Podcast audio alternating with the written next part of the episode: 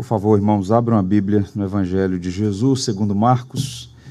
Vamos dar sequência à nossa série de estudos.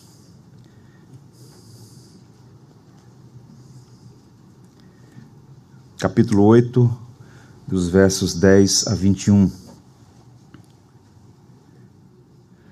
A incredulidade dos fariseus e a indolência dos discípulos. Esse é o tema da mensagem Repito, à luz de Marcos capítulo 8, a partir do verso 10. Ouçam a palavra de Deus. Logo a seguir, tendo embarcado juntamente com seus discípulos, partiu para as regiões de Dalmanuta.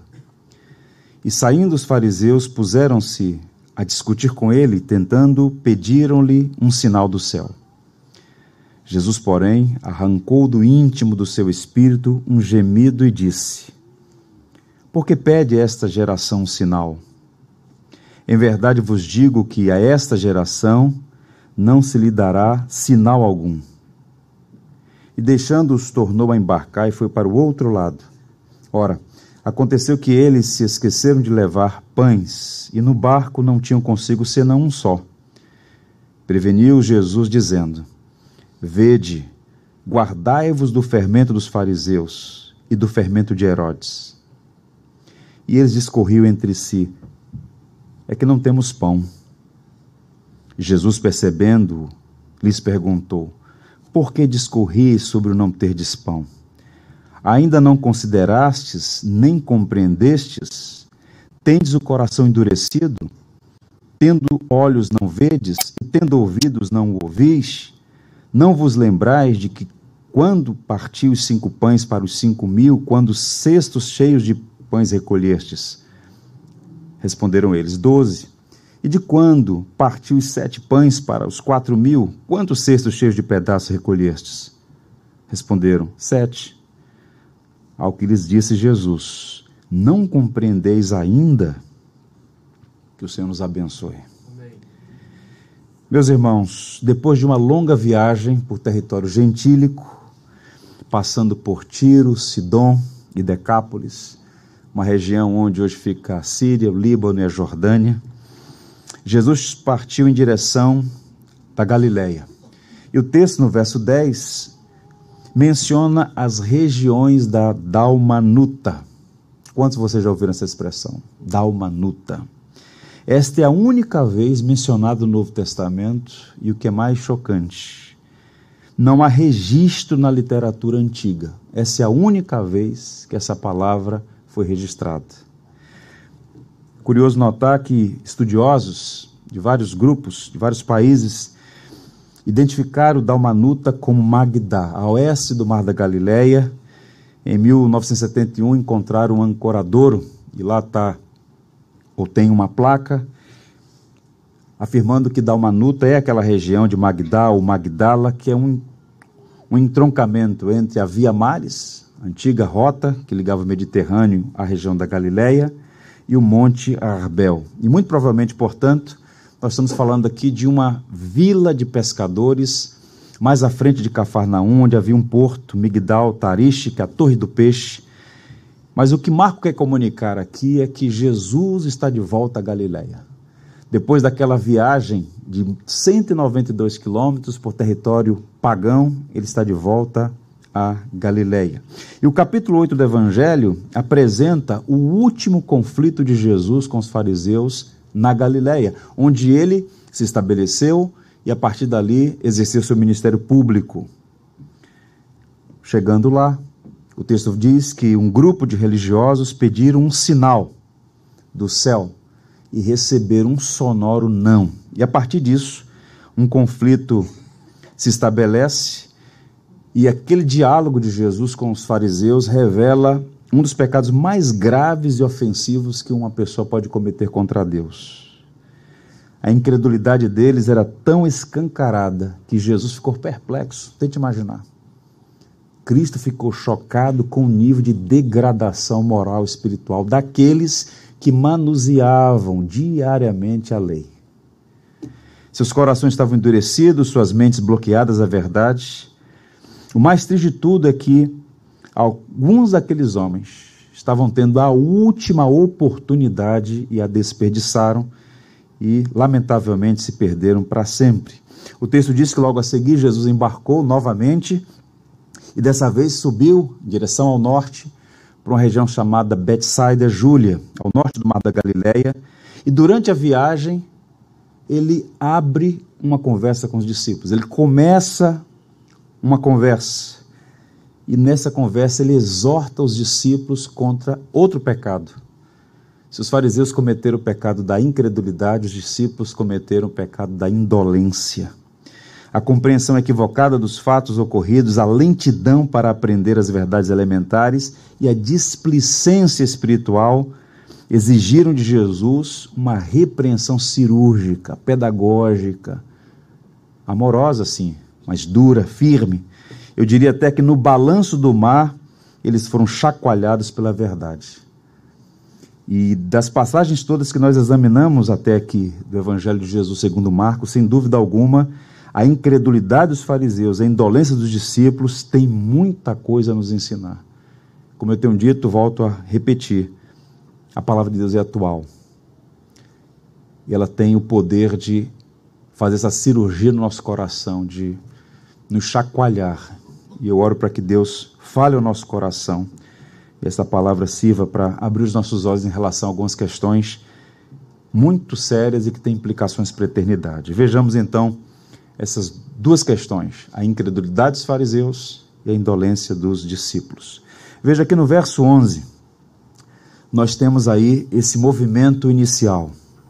E, diz Marcos, e saindo os fariseus, puseram-se a discutir com ele, tentando pediram-lhe um sinal do céu.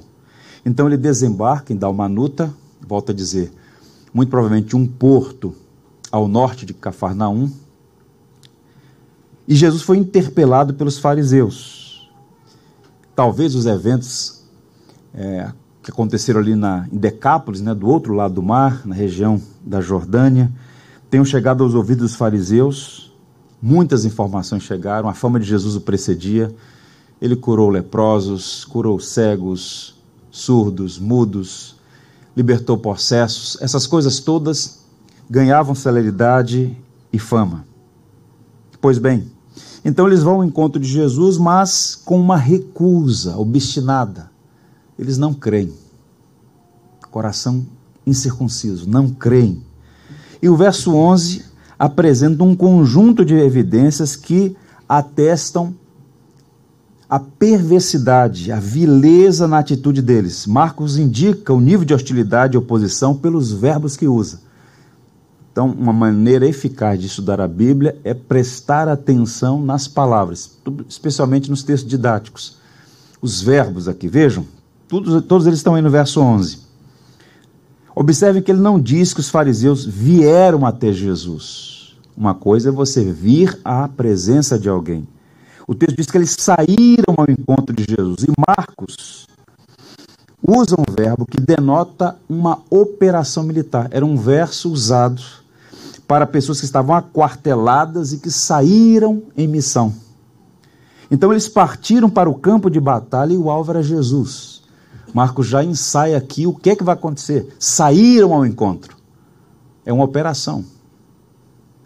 Segundo, puseram-se a discutir com ele, mais uma evidência da hostilidade. Não foram para conversar, não foram para aprender, não foram para ouvir, foram para discutir. E a ideia aqui é debater, disputar, vencer o espírito armado. E outro verbo, tentando pediram-lhe um sinal. E a intenção não era provar o mérito. O objetivo deles era colocar uma pedra de tropeço para desacreditar a Jesus publicamente. E o verbo tentar, usado por Marcos aqui, só aparece quatro vezes no Evangelho. A primeira vez no capítulo 1, quando diz que o diabo tentou a Jesus, e as três outras vezes relacionadas a essa artimanha dos fariseus para desacreditar Jesus. Portanto, nós estamos falando aqui, já no início, de uma articulação dos fariseus obstinados com o coração endurecido. E a incredulidade deles é confirmada no pedido que fizeram. Eles pediram um sinal do céu.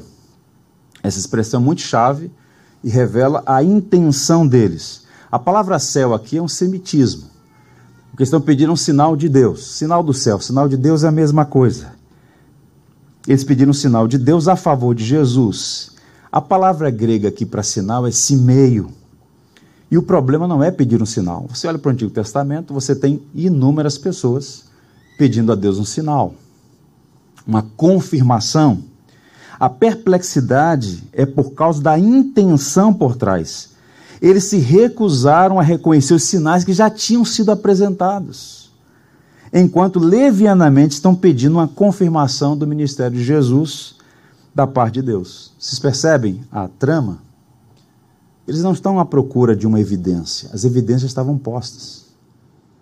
O que eles estão querendo é pegar Jesus numa contradição, uma tentativa de algum sinal público e um suposto fracasso para desacreditar publicamente a Jesus. O Dr. William Hendrickson diz assim: a intenção deles era apenas tentar Jesus para levá-lo a produzir esses sinais eles esperavam que ele tentasse e fracassasse, sendo assim, de forma completa e publicamente desacreditado. Pergunta: como é que Jesus reage a isso? A um grupo de homens cujo trabalho era ler e interpretar a lei.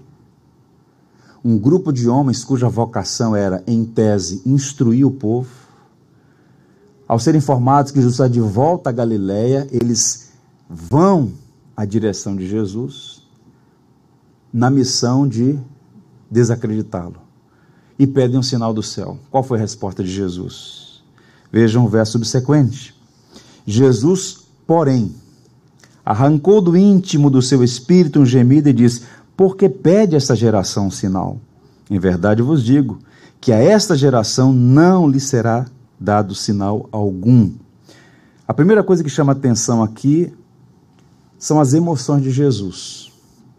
Ainda há pouco lemos na liturgia o texto de Filipenses, em que Deus se fez gente. Ele era, é, um ser humano como eu e você, plenamente divino e plenamente humano. As emoções de Jesus estão expostas aqui. Arrancou do íntimo do seu espírito um profundo gemido. E a palavra grega para suspirou profundamente é rara só acontece aqui, em todo o Novo Testamento, e na literatura grega inteira, até onde se sabe, apenas 30 vezes. O que Marcos está querendo, desejando expressar para sua audiência, é a singularidade desse sentimento que Jesus expressou aqui. É um suspiro dramático. Não é usada para expressar raiva, como em outros momentos, ou indignação. É a manifestação de um alto grau de desalento é um suspiro que demonstra o desgosto, uma profunda tristeza ao ver a degradação. James Edwards diz que esse é o ponto mais baixo de desalento no Evangelho de Marcos. Jesus viu o quê? A recalcitrância e a obstinação no seu mais elevado grau. Eles eram, irmãos, filhos da teimosia e da incredulidade. E o suspiro de Jesus reflete esse, esse desgosto de ver alguém ou um grupo de pessoas que, a despeito de todas as evidências de que de fato Jesus é quem afirma ser, levianamente pedem mais um sinal, como na verdade uma manobra para desacreditar Jesus. E depois de uma pergunta retórica, o Senhor faz uma declaração forte, direta, inequívoca. Em verdade vos digo que esta geração não lhe se dará sinal algum. Vejam mais uma coisa importante aqui. Essa fórmula, em verdade vos digo, é uma declaração solene, forte. A primeira vez que Jesus usou essa expressão, ele a usou no capítulo 3, para repreender os mestres da lei que estavam associando a atividade de Jesus com os demônios. E ao usá-la pela segunda vez, o que, é que Jesus está dizendo?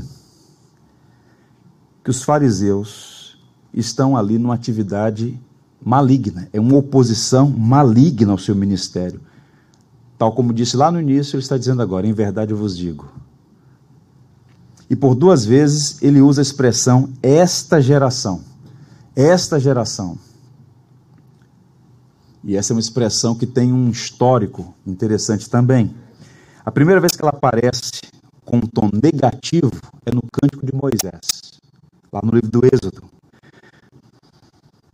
Essa geração, quando usada primeiramente lá atrás, foi uma crítica e um juízo ao povo da aliança que quebrou o pacto com Deus. Israel havia provado e provocado a Deus no deserto e aquela geração inteira se perdeu por causa da incredulidade. Se você fizer uma leitura atenciosa do livro de Números, uma geração inteira morreu no deserto por causa da incredulidade. E Deuteronômio afirma que era uma geração perversa, filhos infiéis. Deuteronômio 32, 20. Então, note que Jesus utiliza 17 vezes essa expressão nos evangelhos. Esta geração ele o faz conectando esse histórico, uma geração que está reverberando os pecados dos seus pais, daqueles que também se mantiveram incrédulos, obstinados, recalcitrantes, refratários à verdade, se opuseram à obra de Deus e receberam juízo por conta disso. E todas as vezes essa expressão é usada em tom negativo. E ao fazê-lo, Jesus associa o histórico de incredulidade de Israel aos fariseus cujos corações estavam endurecidos. Pegue o livro de Atos, o evento histórico e repetível, o Pentecostes. O Espírito Santo vem sobre o povo de Deus. Pedro prega um poderoso sermão registrado no capítulo 2. Um grupo expressivo de pessoas se arrepende e crê, a audiência judaica. Que faremos, pois, irmãos? E Pedro então diz: vocês precisam se arrepender e crer no Evangelho e eles se arrependem. Três mil pessoas são batizadas. E o que é que Pedro diz para aquela audiência de judeus convertidos a Jesus? Com muitas outras palavras, deu testemunho e exortava-os, dizendo: Salvai-vos desta geração perversa.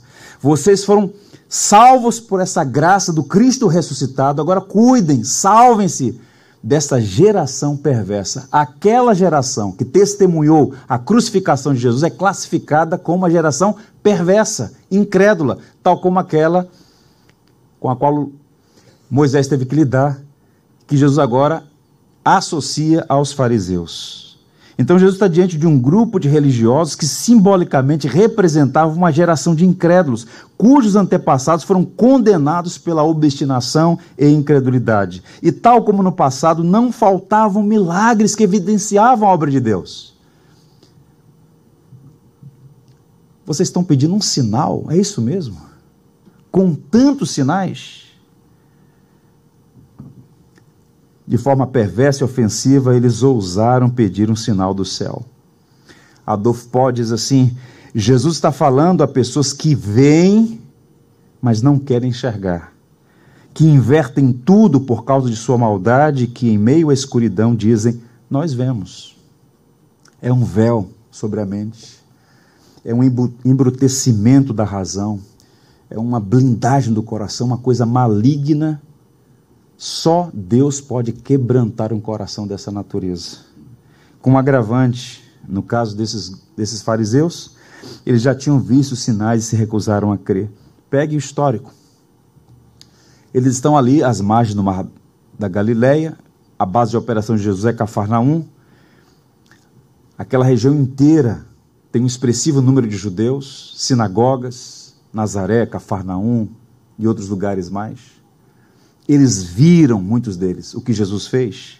Na sinagoga de Cafarnaum, capítulo 1, é dito que todos ficaram impressionados com a autoridade de Jesus no ensino. Ele ensina como quem tem autoridade, não como os escribas. Enquanto Jesus está ensinando, um homem se manifesta com espírito maligno, o Senhor liberta, todos viram. Na tarde daquele sábado, curou muitas pessoas, libertou muitos processos na cidade de Cafarnaum, curou leprosos, deu vista aos cegos, ouvidos aos surdos, restaurou paralíticos, ressuscitou os mortos. E a despeito disso, eles se apresentam, queremos ver um sinal. Foi tão chocante aquilo que Jesus suspirou, gemeu de desgosto ao ver o que o pecado pode fazer na vida de uma pessoa. E há tantos assim. As evidências sobram, mas ainda assim permanecem recalcitrantes, endurecidos. Se você fizer a leitura desse texto na passagem correlata, que é o Evangelho segundo Mateus, encontramos a seguinte narrativa. Então alguns escribas e fariseus replicaram: Mestre, queremos ver da tua parte algum sinal. Ele, porém, respondeu: Uma geração má e adúltera pede um sinal, mas nenhum sinal lhe será dado senão do profeta Jonas. Porque assim como esteve Jonas três dias e três noites no ventre do grande peixe, assim o filho do homem estará três dias e três noites no coração da terra. Ninivitas se levantarão no juízo com esta geração e a condenarão, porque se arrependeram com a pregação de Jonas. Eis aqui está quem é maior do que Jonas. Que passagem profunda. Rui Barbosa, que está o maior advogado do Brasil, lendo essa passagem, comentou, dizendo assim: a sentença segue a ação correspondente. Jesus dá as costas e sai como um juiz que deixa a corte depois de condenar o réu culpado. É isso mesmo? Estão condenados. E o Senhor dá as costas. Foi a última oportunidade daquelas pessoas. Elas se perderam para sempre. O que é que nós aprendemos aqui? Ouçam, irmãos. Ouvir o Evangelho e resistir à mensagem é assinar a própria condenação. Jesus, ao se reportar ao ministério de Jonas, disse: Olha, haverá juízo os ninivitas vão condenar vocês. Porque quando eles ouviram o profeta Jonas, se arrependeram. Está aqui alguém que é maior do que Jonas e vocês continuam nessa obstinação. Vocês serão condenados com maior rigor. Ele disse isso para Corazim e Batsada. Ai de ti, Corazim e Betsaida. Porque sentiram esse dom. Se fizessem os milagres que vocês testemunharam, eles teriam se convertido. Ou seja, a despeito de tanta exposição, uma blindagem terrível. Outra importante aplicação: suprimir a verdade e ver no erro é colocar a própria alma no inferno. Suprimir a verdade é a ideia de abafar a consciência, de esconder as evidências. Não, não é bem assim. Vamos resolver isso amanhã. E mais, colocar Deus à prova é sempre perigoso pode ser uma forma velada de esconder a incredulidade e zombar do amor de Deus. Coisa triste. Eu estava me preparando para a pregação de hoje pela manhã e me lembrei de uma história relacionada a uma pessoa muito querida, por quem eu tenho muita admiração, irmão Hermes Vieira. Completou recentemente 85 anos, membro da Igreja Batista em Mesquita. Ele passou uma temporada longa nos Estados Unidos e quando voltou, nós criamos ali um laço de amizade muito forte. Um evangelista. Me contou muitas histórias sobre a cidade, sobre as pessoas que ele evangelizou. Era, é conhecido como um grande evangelista. Ele evangelizou o bairro, evangelizou a rua inteira dele. Pastor, quando eu vim para cá, eu era o único crente nessa rua. Agora veja aí a quantidade de pessoas que ele evangelizou. Um dia nós estávamos no cemitério Jardim da Saudade o sepultamento de uma pessoa. Presidi o ofício fúnebre, terminado o ofício, estávamos caminhando pela Alameda. Ele falou, pastor, que dia triste hoje para mim. Eu falei, por que, Hermes? Fulano pereceu. Eu vou te contar uma história. Eu evangelizava essa pessoa, muitas vezes convidei a igreja, dei material, Bíblia, falava do Evangelho. E ele sempre recalcitrante, sempre recalcitrante. Um dia, não sei por que motivo, ele é muito amoroso, não foi assim uma, uma insistência é, deselegante. Um dia, a pessoa a quem ele estava evangelizando, vizinho, disse assim: Hermes, posso te pedir um favor? Eu gosto muito de você. Vou te pedir uma gentileza para a gente manter a amizade. Nunca mais me fale.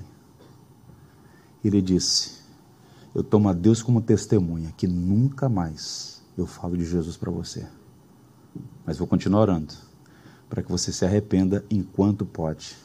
E naquele cemitério, se despedindo de um amigo, ele disse: Infelizmente, ele pereceu. Você tem gerência da sua vida? Haverá amanhã para você? Haverá 8 de maio de 2023 para você? Que será de um homem que parte para a eternidade com o coração duro em relação ao Evangelho? Uma danação irremediável, tão terrível, tão terrível, que o livro de Apocalipse diz que eles desejarão a morte e a morte fugirá deles. É uma coisa terrível. E aqueles homens estavam jogando fora a última oportunidade. Veja o versículo. E deixando-os, tornou a embarcar e foi para o outro lado. É uma das cenas mais tristes e, ao mesmo tempo, emblemáticas. Porque eles cruzaram a fronteira entre a paciência e a ira, entre a misericórdia e o juízo. No Evangelho de Marcos, o ato de Jesus deixar um grupo é com frequência um gesto profético de recusa e rejeição. E nesse momento, Jesus não quer saber mais deles. Eles são reconhecidos como réprobos. Foi a última vez que alguns deles viram a Jesus e eles se perderam para sempre. Coisa triste.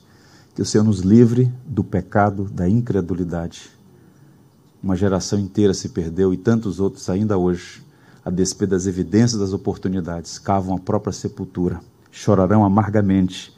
E afirmar essas coisas, pregar sobre isso, é um ato de compaixão e é a missão da igreja. Vejam agora a indolência dos discípulos. A partir do verso 14, o cenário muda, mas existe ainda uma nuvem dos eventos anteriores.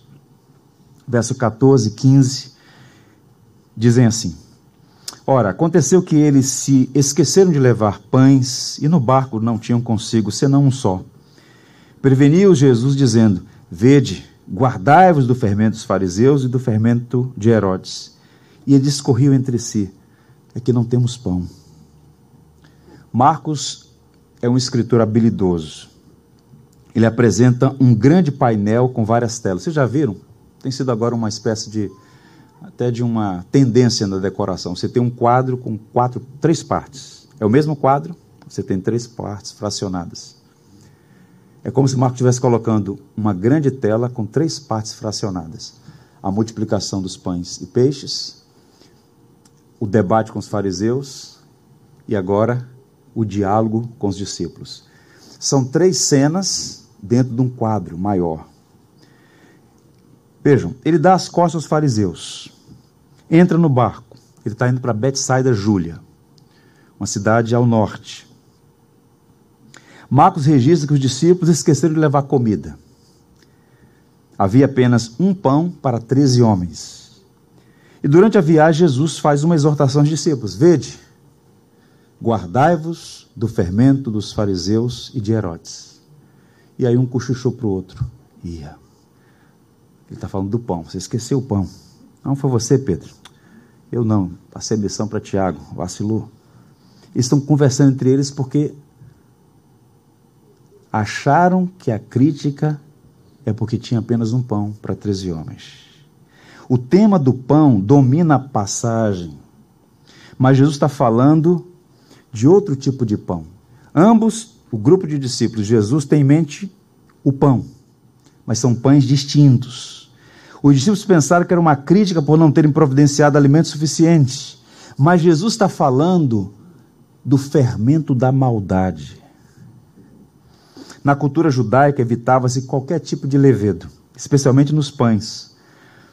O pão com fermento era proibido desde o êxodo da Páscoa, lá no, no Egito. E na época de Jesus, os rabinos usavam a figura do fermento como símbolo da inclinação humana para o mal. É uma expressão que Jesus usa, os apóstolos, Pedro, Paulo, usarão nas suas cartas mais à frente. Então, o pão com fermento era proibido. E nesse barco, ainda perplexo com o nível de degradação espiritual dos religiosos, Jesus adverte então: vede, cuidado, guardai-vos do fermento dos fariseus e de Herodes. Não é chocante isso? Jesus está no barco, no mar da Galileia, mas a cabeça dele ainda está lá na praia. Perplexo com o nível de vileza, de degradação dos fariseus. A incredulidade foi tão chocante que ele toca num assunto para advertir os discípulos. E depois de tudo que tinham visto e ouvido, como é que esses homens exigem, pedem um sinal do céu? E a gravidade da questão fica mais evidente quando a gente olha o quadro mais amplo a partir do Evangelho de Mateus, no capítulo 16. Então, são duas passagens correlatas, uma complementando a outra. Vejam o que diz Mateus 16, verso 1. Aproximando-se os fariseus e os saduceus, tentando, pediram-lhe que lhe mostrasse um sinal vindo do céu. Mateus dá uma informação aditiva, suplementar, de que houve uma associação entre os fariseus e os saduceus para desacreditar a Jesus. Qual é o histórico desses dois grupos? Fariseus e saduceus são grupos antagônicos, hostis um ao outro.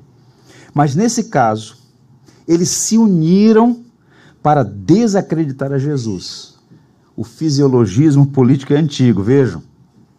Os saduceus formavam uma oligarquia sacerdotal, da qual, ou a partir dela, o sumo sacerdote era escolhido.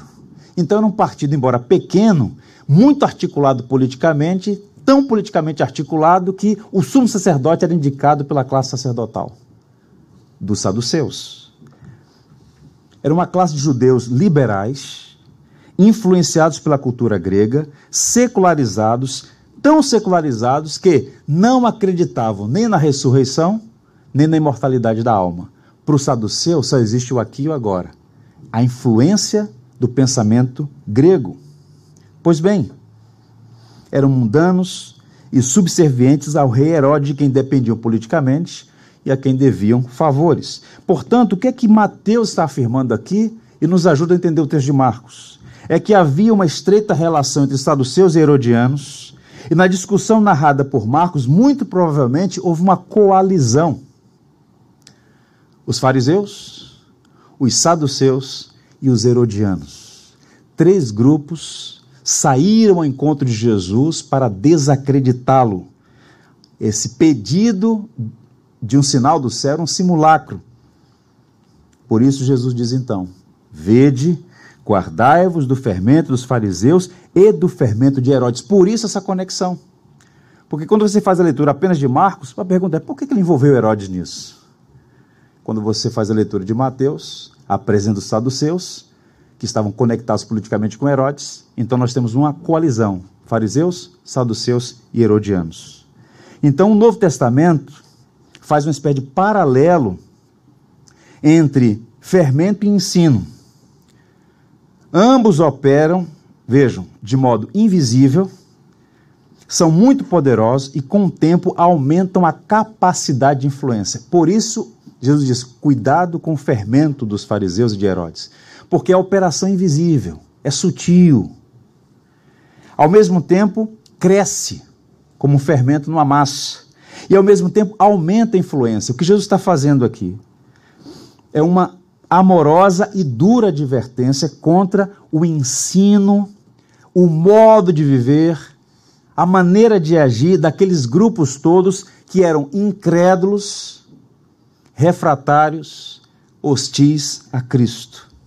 E essa expressão fermento é sempre usada num tom negativo. Quando Paulo escreveu os Gálatas, uma igreja ou um grupo étnico, há uma discussão sobre isso, o fato é que eles estavam sendo ludibriados, levados numa direção oposta ao evangelho, desviados do evangelho da graça, e Paulo diz: cuidado, um pouco de fermento leveda toda a massa. É aquela sutil heresia, aquela sutil, aquele sutil desvio que lá na frente vai deixar seu rastro de destruição. Portanto, os discípulos deveriam abrir os olhos e tomar cuidado com o veneno mortal, tanto do ensino quanto das práticas daqueles religiosos que eram impiedosos e estavam associados a políticos ímpios e vis. Para citar mais uma vez aqui o Dr. Hendricks, ele faz uma conexão muito instrutiva. Gostei demais quando eu li isso. Ele pega esses três grupos, repito, fariseus, saduceus, herodianos, e tendo em vista o pano de fundo ou modus operandi deles, a característica de ensino e de vida, e associa a filosofias. O fermento dos fariseus é o tradicionalismo. Lembra do capítulo 7 de Marcos? O embate de Jesus com os discípulos, quero dizer, com os fariseus. Vocês estão colocando um fardo pesado nas costas das pessoas. Vocês, em nome das tradições humanas, estão invalidando a lei de Deus. Isso é tradicionalismo morto. Jesus condenou os fariseus que eram extremamente zelosos, aparentemente zelosos, mas aquilo era uma casca, um tradicionalismo que engessava e perturbava a alma das pessoas.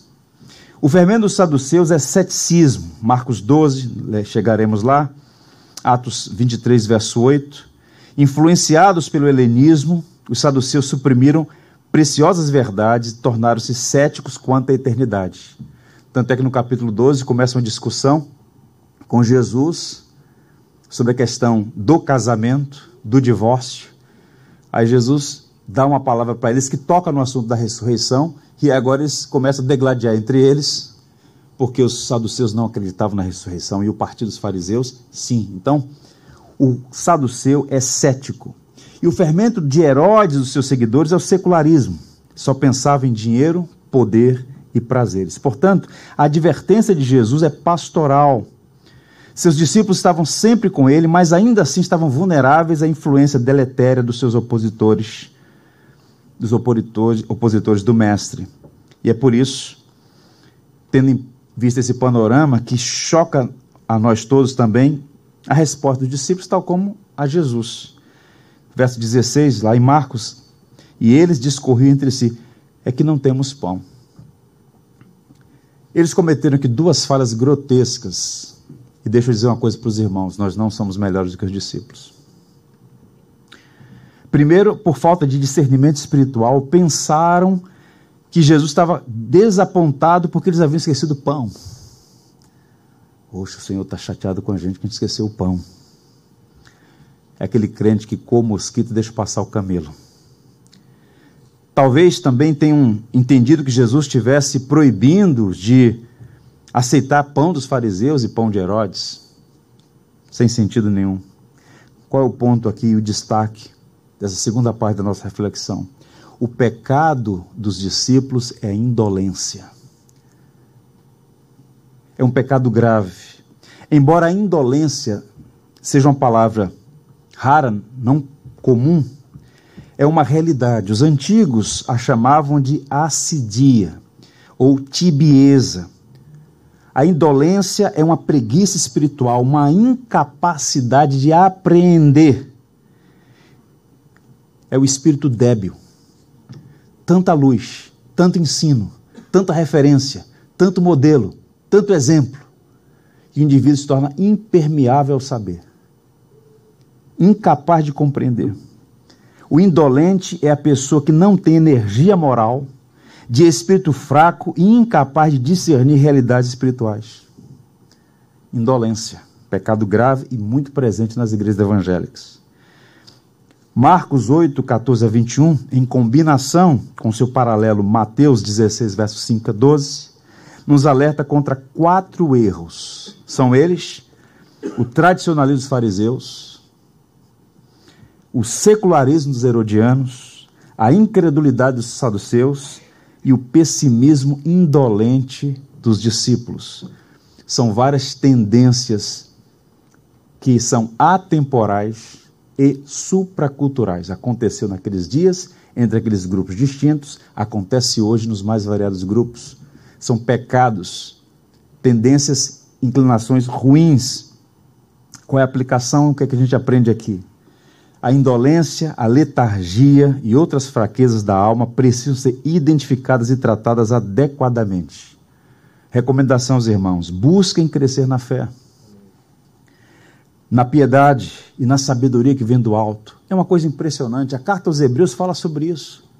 Nós não sabemos quem a escreveu, mas uma carta riquíssima. E o autor diz: Olha, eu estou impressionado com o que está acontecendo. Eu gostaria de dar um alimento mais consistente, mais sólido, mas vocês não cresceram. Vocês, pelo decurso do tempo, já deveriam ser mestres. Já deveriam ter ganhado outro nível de estatura, mas eu tenho que lidar com vocês como quem trata com bebês. voltar a dar leite quando vocês deveriam já comer carne. Vocês se tornaram lentos para ouvir. É uma palavra ali que é um eufemismo, se tornaram preguiçosos para aprender. O autor da carta aos Hebreus está condenando parte daquela igreja para a qual ele se dirige do pecado da indolência, essa letargia, essa falta de energia moral, essa dificuldade de aprender, essa vagarosidade para avançar, uma morosidade no espírito. Qual é a resposta de Jesus? Ele dá aqui uma rajada de sete perguntas. Como deve ter sido isso? Num barco. Sete perguntas, todas conectadas e muito firmes para chacoalhar aqueles discípulos letárgicos. Jesus, percebendo, lhe perguntou: Vejam, por que discorreis sobre não ter pão? Ainda não considerastes, nem compreendestes? Tendes o coração endurecido? Tendo olhos não vedes e tendes ouvidos não ouvis? Não vos lembrais de quando partiu os cinco pães para os cinco mil? Quantos cestos cheios de pedaços recolhestes? Responderam eles: Doze. E de quando partiu os sete pães para os quatro mil, quantos cestos cheios de pedaços recolhestes? Responderam: Sete. Ao que lhes disse: Não compreendeis ainda? Ele dá, repito, um, uma sequência de sete perguntas que combinam duas coisas: argumento, tem lógica aqui, e ao mesmo tempo uma repreensão. Argumento e repreensão são questões que expõem a indolência dos discípulos, a debilidade espiritual deles. Eu fiz um ajuste aqui na linguagem. A pergunta de Jesus e a sua resposta. Mais ou menos assim. São sete. Por que vocês falam sobre a falta de pão? Estão conversando sobre falta de pão? A preocupação com a falta de pão é desnecessária, não é sobre isso que eu estou falando. Vocês não pensam nem consideram os fatos? Os discípulos pecam por falta de discernimento. Eles falharam por não guardar o coração, ou no coração que Jesus havia ensinado. Terceira pergunta: o coração de vocês é de pedra? Hein, gente? O endurecimento do coração não era incredulidade, isso era um pecado dos religiosos. A falha dos discípulos é indolência espiritual. Vocês estão sofrendo de amnésia, bateram com a cabeça. Jesus acusa de ter uma memória debilitada, incapaz de lembrar de eventos tão recentemente ocorridos. Jesus, portanto, cita pedagogicamente duas vezes a multiplicação dos pães e peixes, para mostrar que são dois eventos distintos. Vocês estavam aonde? Quando eu multipliquei pães e peixes, alimentei 5 mil pessoas. Quantos vocês sobraram? Lembra aí, Pedro? Sete. Sete não, doze. E para os quatro mil, quantos sobraram? Sete. Aí sim. Mas por que vocês não lembram disso? Façam umas contas, é o que ele está dizendo. A sobra de pães e peixes deveriam servir para eles como uma referência que Jesus opera o suficiente para as necessidades. Se alimentou as multidões, meus irmãos, milhares delas, não alimentaria doze homens. Então Jesus encerra assim: vocês não entendem o que está acontecendo? Jesus, portanto, censura a ignorância espiritual e o faz porque os ama, e o faz porque quer o bem deles, e o faz porque quer ajudá-los a crescer espiritualmente. Edward comenta assim: a falha em não compreender leva à dureza de coração. O pedido para compreender é um lembrete de que a fé não está separada da compreensão mas só é possível através da compreensão. Em outras palavras, essa passagem é uma boa defesa para a compreensão apropriada da educação cristã. Jesus está mostrando para eles um caminho mais excelente: crescimento espiritual, discernimento, uma mente iluminada pela verdade, um coração afeiçoado, na contramão daquilo que os fariseus representavam. A aplicação para nós: a dureza de coração é alimentada pela cegueira espiritual. Quanto mais um coração for duro, mais evidência há de que ali alguém cego espiritualmente. Ela é proporcional. Dureza e cegueira andam juntas, irmãs siamesas. Por outro lado, a fé cega também é prejudicial porque não tem consistência. A vocação do evangelho não é você saltar no escuro, não é concordar que um triângulo é redondo. Não é suicídio intelectual. A fé em busca de compreensão. As evidências estavam postas. Jesus não está pedindo para eles crerem num falsário que surgiu numa esquina dizendo coisas, afirmando autoridade. Não, as evidências estavam postas. Eles deveriam saltar na luz, nas evidências, ancorar na verdade. Quem não vê não pode compreender. O Evangelho, portanto, nos convida a um exercício duplo. Nós precisamos de uma razão que crê e de uma fé que pensa. A fé cristã é propositiva. A fé cristã se baseia em fatos, em evidências, na verdade. E essa verdade, quando ela ilumina a mente e aquece o coração, a vida é transformada. Portanto, o amor de Deus, eu diria, é o remédio para a indolência moral e para a letargia espiritual. Você quer crescer espiritualmente? Aprenda a amar a Deus. Ame a Deus. Lucas 10, 27, de resposta à pergunta que foi feita a Jesus sobre os maiores mandamentos, ele começa assim: Respondeu-lhe: Amarás ao Senhor teu Deus de todo o teu coração, de toda a tua alma e de todas as tuas forças e de todo o teu entendimento, e ao teu próximo como a ti mesmo. A King James pega essa expressão de todo o teu entendimento e traduz assim: e com toda a tua capacidade intelectual. Amar a Deus com entendimento, com a razão. Portanto, não é um salto no escuro. E a última aplicação: Deus opera em nós mesmo quando fracassamos. Essa é a melhor das notícias dessa manhã. Os discípulos falharam, meus irmãos, indolentes, mas nós também falhamos. A boa notícia é que Jesus não jogou ele para fora do barco. Estou falando aqui de fermentos, estão falando de pão? Desçam. Vão nadando. Ele não fez isso, graças a Deus, ele estaria perdido também. A boa notícia é que ele não rejeita os seus amados, mas continua investindo neles. Ele prometeu completar boa obra. Que maravilha. Veja a pedagogia, a paciência, a bondade, mesmo quando ele censura, critica, repreende, o faz com a melhor das intenções, ele quer moldar aqueles homens para uma missão nobre, uma missão que envolve espalhar a boa nova de salvação entre os povos. Somos resultado daquilo que Jesus estava fazendo com aqueles homens.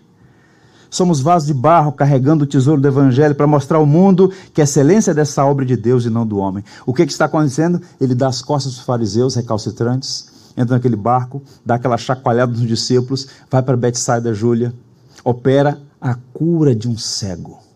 Pedagogicamente, o que ele vai fazer em favor daquele homem é o que ele está a fazer com os discípulos também. Dali vão para Cesareia de Filipe, onde a confissão vai acontecer. Quem vocês dizem que eu sou? Tu és o Cristo. Tá certo. Mas não entenderam tudo. Essa é uma verdade que eles precisavam ainda aprofundar. E quando fazem o caminho para Jerusalém, eles só vão compreender quem é Jesus depois da morte e ressurreição. Uma pessoa não pode compreender a Jesus a parte da cruz e da ressurreição. Não basta dizer Jesus é Senhor, Jesus é Salvador.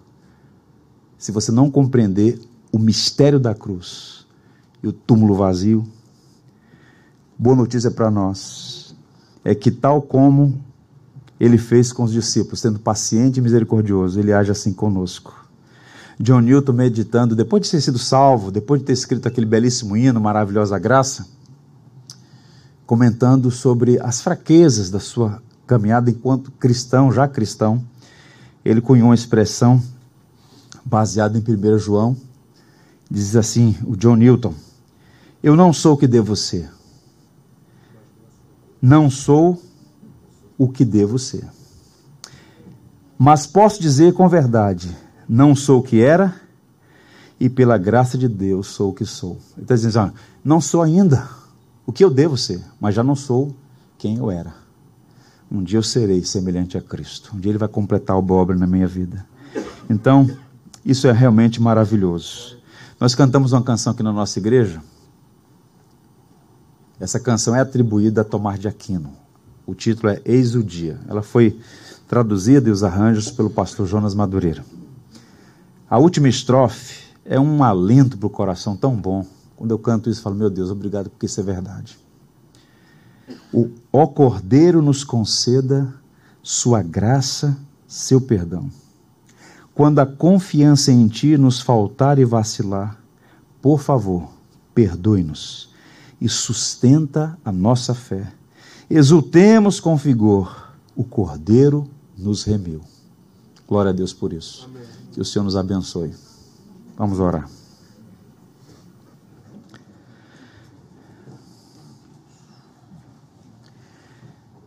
Nosso Deus e Pai, te bendizemos pelo Evangelho, a boa notícia do que o Senhor fez para nos alcançar através da pessoa de Jesus. Te louvamos por essa porção da tua palavra, que chegou até nós no nosso próprio idioma e com a qual nós podemos aprender tantas preciosas lições. Ó oh Deus, livra-nos da incredulidade, livra-nos do fermento dos fariseus, dos saduceus e dos herodianos. Livra-nos do ceticismo, da secularização, do tradicionalismo morto. Dá a nós todos uma fé robusta, firme, segura, superlativa. Guarda o nosso coração da indolência, da letargia. Ilumina as nossas mentes com a tua palavra, que é luz. Aquece os nossos corações com a tua palavra. E dá, Senhor, que sejamos cada vez mais fortalecidos na nossa jornada e acalenta os nossos corações para saber que, mesmo quando nós, por algum motivo, incorremos em erros, o Senhor não nos desclassifica. O Senhor não nos enxota para fora do barco. O Senhor nos repreende com doçura e promete completar boa obra em nossa vida. O Senhor conhece os meus irmãos, cada um deles aqui. O Senhor sabe das virtudes, das fraquezas, dos vícios. Ó oh, Senhor, trabalha na mente e no coração. Oramos para que a nossa igreja continue crescendo no conhecimento de Jesus, na sua graça e no seu conhecimento, para que possamos cumprir a missão de testemunhar o evangelho das boas novas de salvação. Oramos rendidos de gratidão por Jesus. Amém. Tens feito, por tudo que vais fazer por tuas promessas e tudo que és. Eu quero te agradecer com todo o meu ser. Te agradeço,